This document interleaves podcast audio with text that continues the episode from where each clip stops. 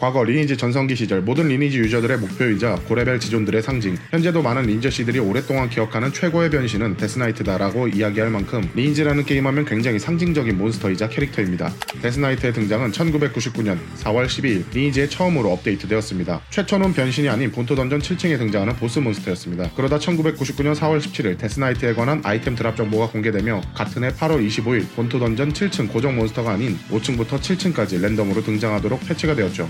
2000년 11월 28일 리니지 역사상 최초 만렙인 50레벨을 달성한 유저 구문룡에 의해 NC소프트는 50레벨 이후 변신 업데이트를 예고하게 됩니다. 이때 52레벨을 달성하면 데스나이트로 변신할 수 있다며 각 서버 최초 데스레벨을 달성하는 유저들이 늘어나게 되었죠. 다양한 유저들의 이야기를 들어보면 official로 확인된 내용은 없지만 당시 리니지 가이드북에 기록된 정보로는 어레인 서버의 빛이라는 유저가 최초 52레벨 데스나이트를 달성했다고 기록이 되어 있습니다. 데스나이트 이후 변신인 실버나이트, 아크나이트 등등 다양한 변신이 추가되면서 데스 변신에 대한 로망이 잊혀져 왔습니다. 하지만 75레벨, 80레벨, 82레벨, 84레벨, 87레벨 순서대로 진데스 나이트 변신이 추가되면서 데스 변신에 대한 위엄을 다시 한번 살려내려 했으나 막대한 과금 게임으로 전락한 리니지는 옛날만큼의 위용을 보여주지 못했습니다. 리니지2에선 2019년 8월 14일에 새로운 클래스로 등장했습니다. 이 당시 트레일러를 봤던 유저들은 고스트라이더 짭이라는 별명을 붙여주기도 했었습니다. 개발이 취소되어 출시 못했던 게임 리니지 이터널에서도 데스나이트가 클래스로 등장했습니다. 정확한 명칭은 데스나이트 지켈, 대검을 사용하며 초기 기사의 양 손검 stance를 가진 직업으로 나왔는데 프로젝트 TL이 The 리니지가 아니라고 말을 하지만 리니지 세계관을 참고해서 재개발했다고 하니 데스나이트가 나올 수도 있다는 생각을 해야겠네요. 리니지의 수집형 모바일 게임이었던 레드나이츠에선 마스코트로 등장했었습니다. SD 캐릭터로 피규어까지 존재했었죠.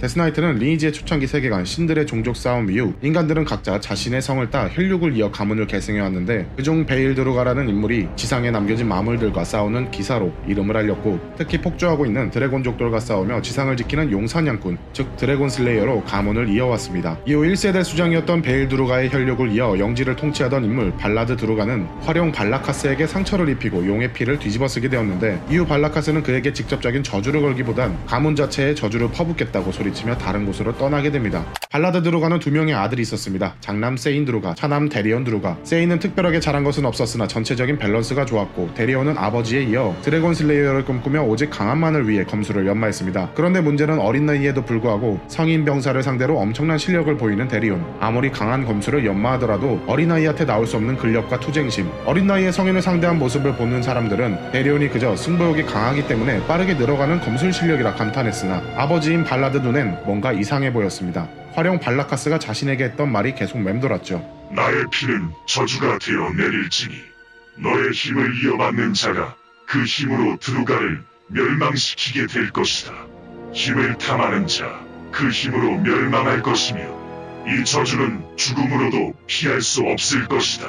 아버지인 발라드는 아들인 데리온이 활용의 저주를 받았다고 생각을 했고 그에게 검을 잡지 말라며 지시를 하게 되죠. 그리고 아들의 저주를 풀기 위해 온갖 방법을 찾아 헤매고 있었습니다. 아들의 저주를 풀기 위해 여정을 떠난 발라드, 그 끝은 화룡과의 싸움이었습니다. 발라카스를 죽여 저주를 없애려고 했었죠. 그래서 첫째 아들인 세인을 포함한 병사들과 함께 화룡 토벌을 진행하려고 했는데 발라드는 나이를 먹어서인지 전투력이 예전 같지 않았습니다. 화룡에게 생채기 하나 내지 못했고 다가가는 것조차 어려웠죠. 한편 마을에서 이 소식을 듣게 된 데리온은 아버지와 형이 전투를 벌이고 있는 화룡의 둥지로 발길을 옮겼고 혼자서 마물을 하나둘씩 처치해 갔습니다. 오랜만에 검을 들고 싸우니 몸속에선 피가 끓기 시작했죠. 화룡의 공격을 막아내는 데만 급급했던 두 부자는 후퇴하려고 했으나 발라카스는 퇴로를 막고 공격해왔습니다. 이때 멀리서 등장한 데리온이 아버지와 형을 불렀고 그 소리에 아버지는 어쩔 수 없이 자신이 가지고 있던 검 dragon slayer를 건네주게 됩니다. 데리온은 이제서라도 인정받았다라는 기쁨에 발라카스와 싸우기 시작했고 결국 화룡 발라카스를 토벌하는 데 성공을 하게 되죠. 그렇게 아버지의 뒤를 이어 새로운 용사냥꾼이 되는 줄 알았습니다. 하지만 용과의 전투로 용의 피를 뒤집어 쓴 데리온의 모습은 점점 변해갔습니다. 분노를 주체하지 못하고 아군을 공격하기 시작했죠. 이 모습을 지켜본 발라드는 데리온을 붙잡아 지하 감옥에 감금시켜 두었고 저주가 풀리지 않아 끝내는 흑마법사인 오림을 찾아가게 됩니다. 그렇게 오림은 구금되어 있는 데리온을 보고 흑마법을 사용하게 되었는데 데리온은 피부가 벗겨지고 근육이 사라졌으며 해골의 형상을 하게 됩니다. 오림이 사용했던 흑마법은 불사의 마법, 인간을 undead화시키는 마법이었던 것이었죠. 데리온은 이성을 잃고 죽음과 분노만이 가득한 데스나이트로 변하게 되어 자신의 가문을 파멸로 이끌게 되었고 후세의 데리온 가문의 소문은 저주받은 가문의 이야기로 마무리가 됩니다. 데스나이트 어릴 적엔 52레벨이 되기 위해 열심히 했던 기억으로 떠오르는데 요즘은 그런 로망이나 뭐 낭만이 없달까요? 전체적으로 리니지에 관한 디렉터 쇼케이스나 인터뷰 내용을 보면 이 사람이 정말 리니지를 해본 걸까 하는 의구심이 들 정도로 리니지의 꽃은 뽑기다 라는 형식으로 이야기를 많이 하더라고요. 이 점은 굉장히 아쉬운 발언이지 않나 싶은데 여러분이 생각하는 그 시절의 리니지의 꽃은 무엇이었나요?